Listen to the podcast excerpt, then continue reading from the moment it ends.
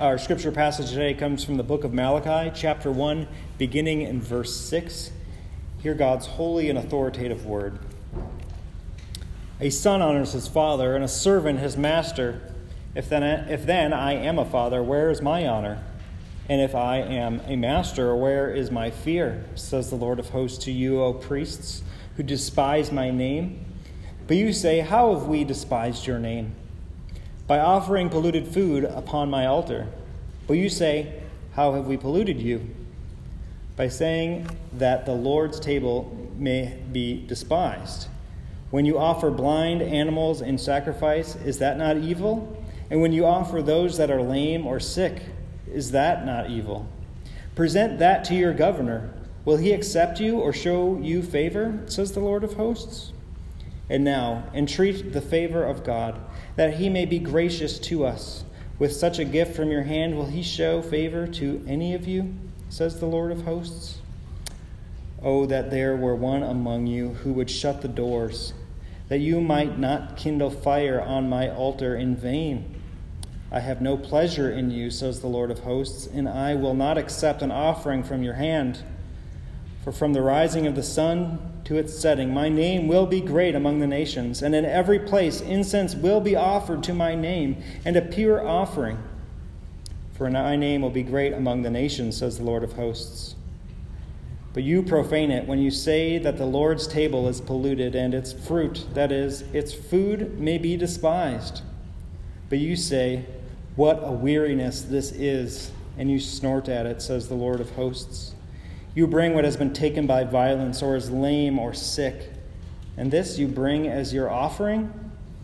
Shall I accept that from your hand, says the Lord? Cursed be the cheat who has a male in his flock and vows it, and yet sacrifices to the Lord what is blemished. For I am a great king, says the Lord of hosts, and my name will be feared among the nations. The grass withers and the flower fades Amen. You may be seated. As we come to God's word, we need his help, so let us begin with a word of prayer. Father, we thank you for uh, your prophets who came and declared your word to your people. And we thank you that your word continues to be proclaimed to us and that it has relevance for our lives and that your spirit is at work applying it to our hearts. Father, we need that same work of your spirit today. Give us ears to hear and eyes to see today what the Spirit says. In Christ's name we pray. Amen. Well, we're continuing on in the book of Malachi. If you remember, as we opened up last week, uh, Malachi is prophesying at the time of Ezra and Nehemiah after the temple had been rebuilt, after they had come back from exile. A generation has kind of gone by. And Malachi comes and he declares to the people seven complaints from the Lord.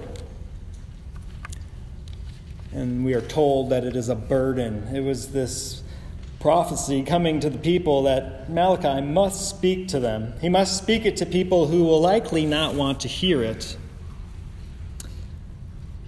Last week we talked about the first complaint, and that was that the Lord loved his people, and they said, How have you loved us?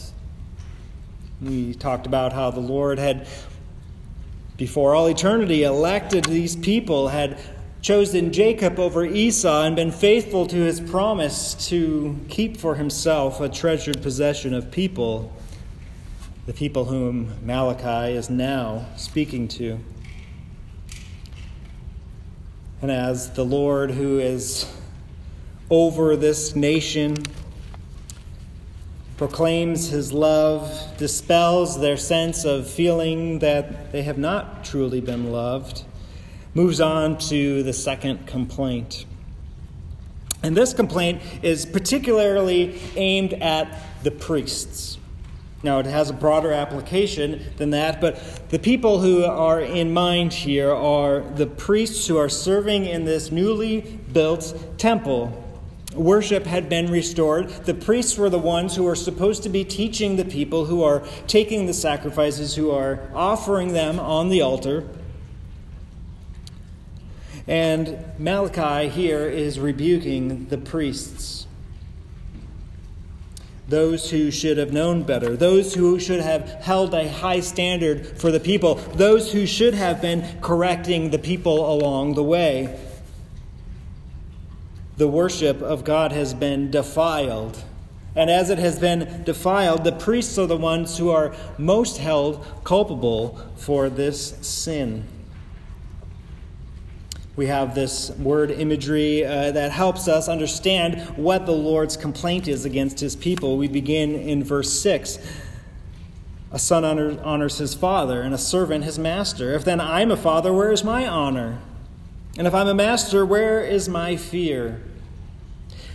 As we look at our passage today, we're going to be seeing three things, and it kind of has this double cycle. We're going to look at the character of God, which we see here in verse 6, and we're going to look at the cause for his rebuke and a call to repentance. So, first is this character of God we just saw in verse 6. God is a father and he is a master. And just as somebody would honor their father or fear their master, they would have esteemed him rightly. They aren't esteeming the Lord even in an earthly way the same as they would their own father or master. There is a misunderstanding of the character of God, what he ought to be treated like. Now, there's not a lot of things we typically have nowadays in our culture that honors fathers and mothers and, and servants and masters, right? The uh, perhaps you know we have Father's Day and we maybe have a special seat at the table. The father might sit at the head of the table at dinner. But we all know that this imagery of a father being honored is one that was particularly important in a patriarchal society like Israel. All of your inheritance, all of the covenant promises came through your family line. Greatly esteemed were the elders, those older than you, your father and your grandfather. It would have been common practice to have great reverence and awe for your father, let alone the imagery of a servant and a master who, if a servant is under the rule of a master, well, knows that he better treat his master well, otherwise, it would not go well for him.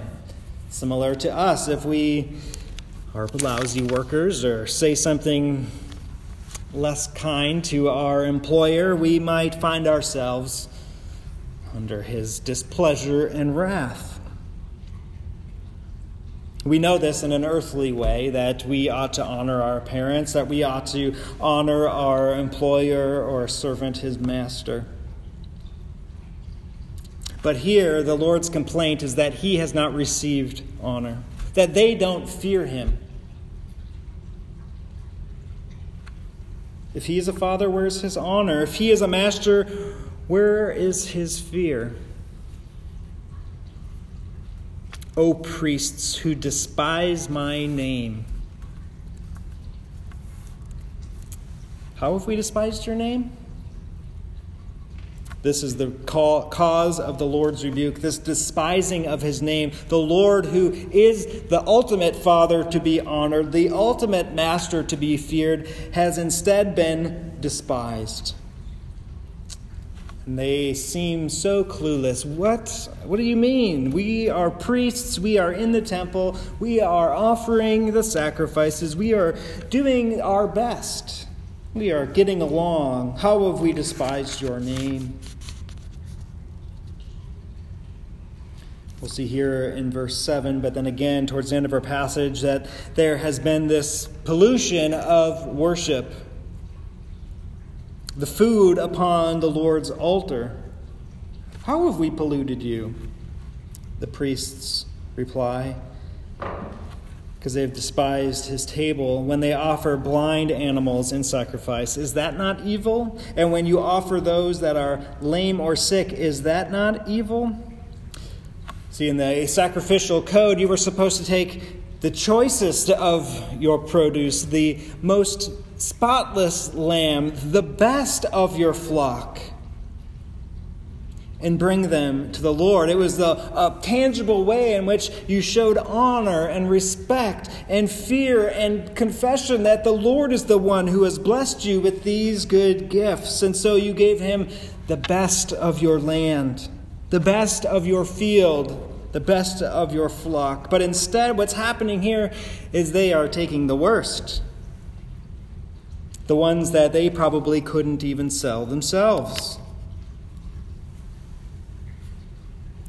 The cow who broke its leg, well, we had to kill him anyways. Might as well bring him to the temple. That sick lamb, well, we can't do anything else with it. We might as well offer it to the Lord. Jesus is the only perfect sacrifice that is going to ever be offered to God. But there was this typological figure in the Old Testament of offering the best that you had the spotless lamb, the choicest fruits. But instead, they were giving the bottom of the barrel to the Lord. And he rebukes them in the same earthly way. Present that to your governor. Will he accept you or show you favor? Of course, the answer to that question is of course he would not. It would be insulting to do such a thing. It would be as if you were to have a dignitary come into your house. You invite the senator from your state over for dinner, and you bring out leftover macaroni and cheese for dinner. It would be perhaps insulting, definitely not a display of honor. Good gifts. It was a condition of the people's heart, the way that they viewed God, that it was okay to just do whatever, to give their leftovers, and to keep the best for themselves. This is what the Lord is rebuking them for because they don't see him rightly. They are not giving him the honor and the fear that he deserves.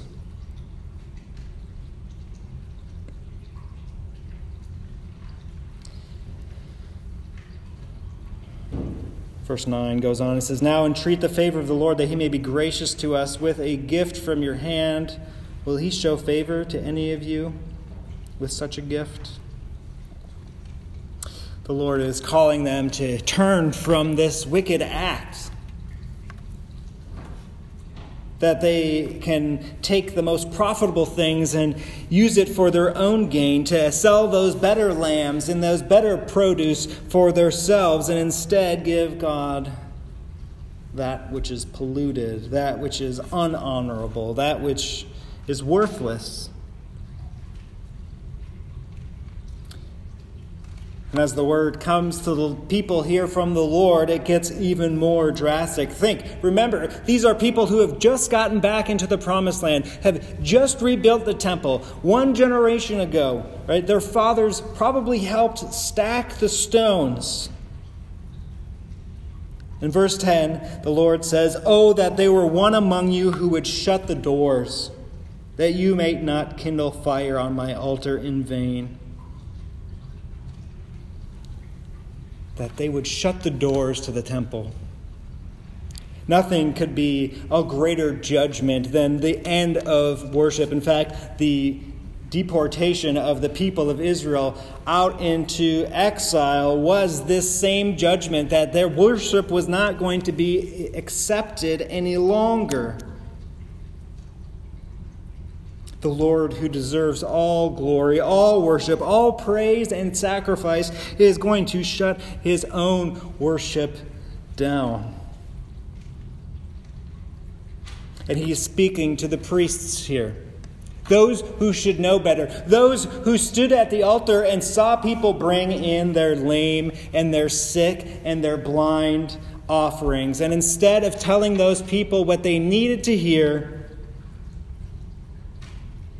which was to rebuke them, to tell them to offer their best, to honor the Lord for who he was. Instead, they were complicit in the whole thing and were the people who should have shut the door. the unfaithfulness of the priests is the whole reason why Malachi has to come. They should have mitigated these evil acts by the people. They were the ones who were to preserve pure worship. And so the complaint comes to them. Where is my honor? Where is my fear? You despise my name. You wouldn't even do that to your governor. Oh, that worship would stop. I have no pleasure in you, says the Lord of hosts, and I will not accept an offering from your hand. These are very strong words from Malachi to the people of God. The threat of worship being stopped probably brought to mind the idea of exile once again. The idea that God would not accept the offerings that they brought, that they were being rejected by Yahweh, would have been the greatest fear of any faithful Israelite. And then we cycle back through this list and we get back to the character of God as he continues his complaint. Because this is what it should be like. This is what his character is like. Verse 11 For from the rising of the sun to its setting, my name will be great among the nations, and in every place incense will be offered to my name, and a pure offering, for my name will be great among the nations, says the Lord of hosts.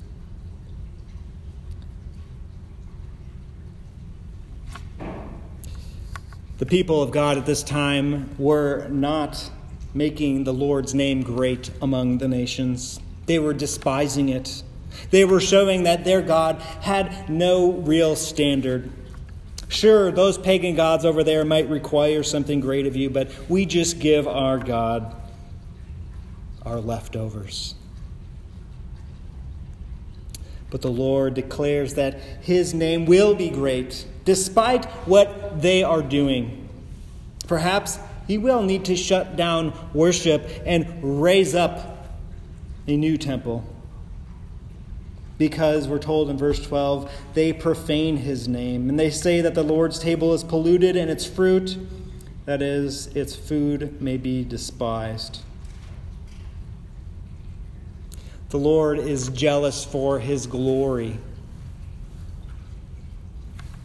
And if the priests and the people of God will not repent, the Lord will stop their polluted worship. And look at their response. Look at the response of the people in verse 13. What a weariness this is.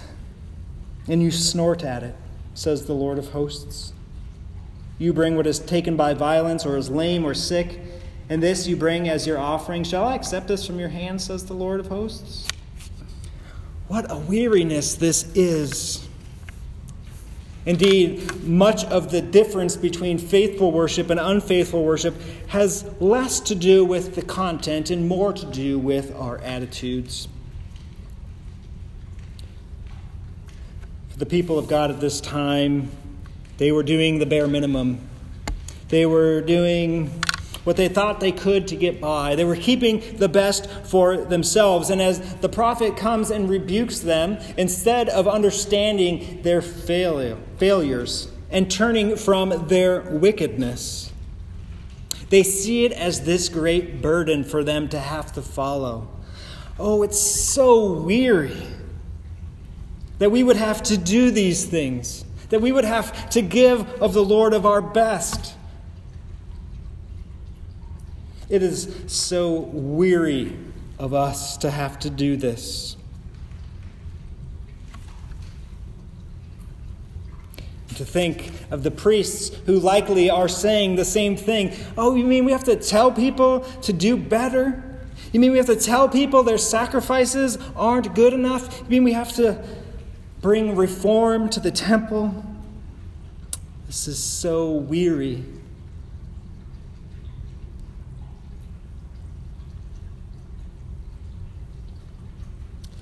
The difference between what would ultimately come of this is not so much whether or not they were going to turn from the way that they were acting, but instead the heart attitude for why they were doing the things that they were doing. God is not coming out to them merely to correct them and to cause them to act better. Remember, the first complaint was, I have loved you. He is calling them back to faithfulness. And they view it as weariness. You mean I have to give? You mean I have to show up? You mean I have to teach? This is so weary. And for those who have cold, unregenerated hearts, it is pure weariness. It is this idea that they're going to win over God's favor. And that is not at all what is happening here. What is happening here is Malachi is calling the people to heartfelt worship, giving God the honor and fear and reverence that he deserves, that they would see him for who he is and respond properly.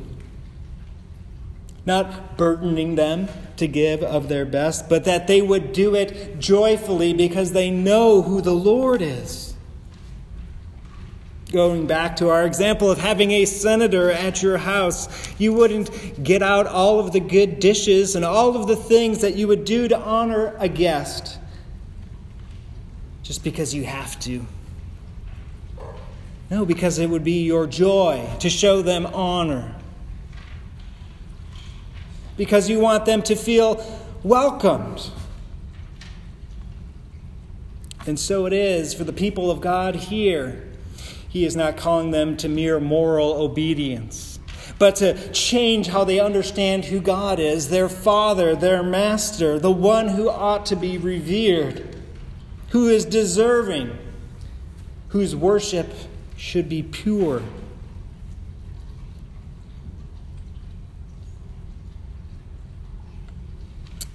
We have this call at the end, number verse 14. Cursed be the cheat who has a male in his flock, and who vows it, and yet sacrifices to the Lord what is blemished.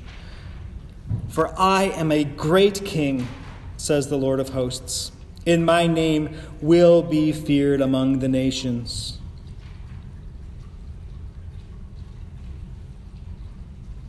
False worship, whether done with a hard heart or a cold heart, or whatever, misguided priests is going to lead to God's curse. Those who vow one thing and do another. They don't understand the greatness of the kingship of our Lord, how his name will be feared among the nations and those who would legally abide by the rules and will not necessarily merit God's favor just because they checked the boxes. This is the other side of the ditch that we can fall into, that we can live a life where we think if we just do the things, if we show up early, if we serve on these committees, if we give the right amount, if we give the good sacrifices, that's all God really wants, is for us to check boxes, to do the things He says perfectly. The reality is, no matter how hard we would ever try, we would never be able to do those things perfectly. And if we look to those acts as the means through which we are accepted, the means through which God will have favor on us, we will be sorely disappointed.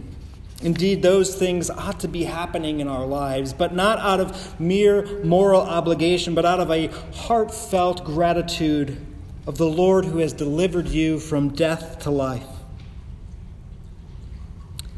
It brings to mind to me this passage from Hebrews chapter 10. It says this Therefore, brothers, since we have confidence to enter the holy places by the blood of Jesus, by the new and living way that he opened for us through the curtain, that is, through his flesh. And since we have a great high priest over the house of God, let us draw near with a true heart, full of in full assurance of faith, with our hearts sprinkled clean from an evil conscience and our bodies washed with pure water.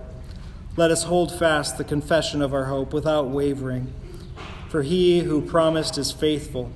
And let us consider how to stir one another up in love and good works, not neglecting to meet together, as is the habit of some, but encouraging one another, and all the more as you see the day drawing near.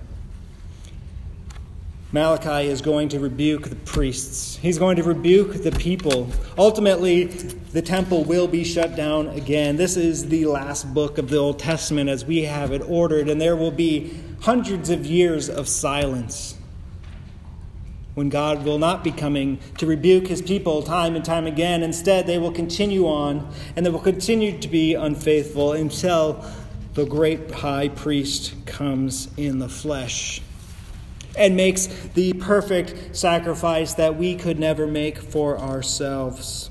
That we can have confidence entering into God's presence. But see, the writer of Hebrews here, he doesn't just talk about how Jesus is our high priest and he gives us confidence and we are made clean by his blood. These are absolutely necessary truths for us. He says, Let us consider how to stir up one another to love and good works, not neglecting to meet together, as is the habit of some, but encouraging one another, all the more as you see the day drawing near. This is what ought to have been happening as the people came out of exile, rebuilt the temple. They ought to have been stirring one another up. Remember what the Lord has done. Let us worship him. Let us praise him. Let us offer him our best.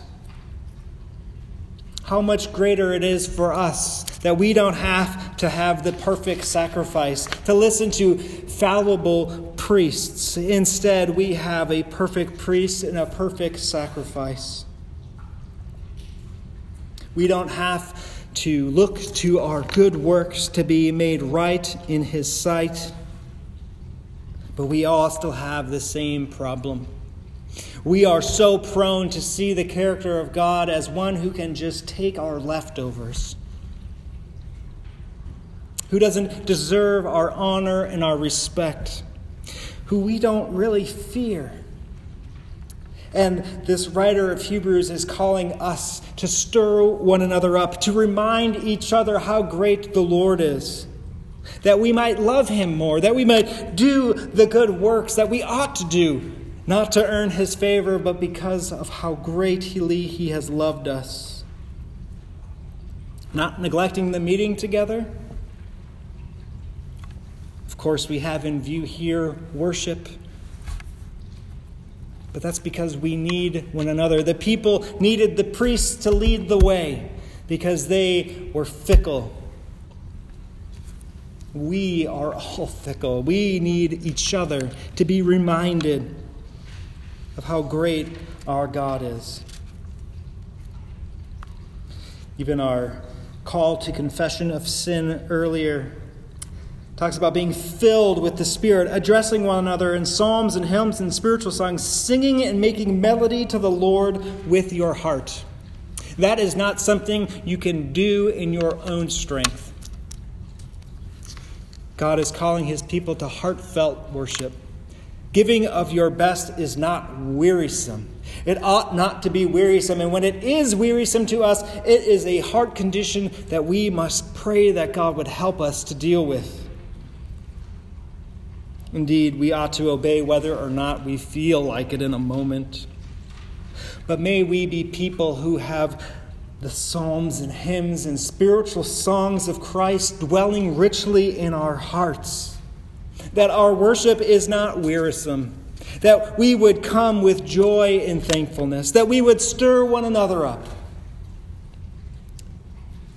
That we would never dream of the day when God would close the doors because his worship has been so polluted. and when we fail, which we will, when we are weary, when we do give God second, third, and fourth best, when we give Him nothing at all, the author of the Hebrews reminds us that we have a greater high priest interceding for us, that Christ's blood covers us, and that when we fail and we are reminded of his perfect love and sacrifice for us, it is the only antidote for us to come back to be reminded. We cannot make up for the times we have failed. We just must trust again, being reminded of His great character, His great holiness, His great love.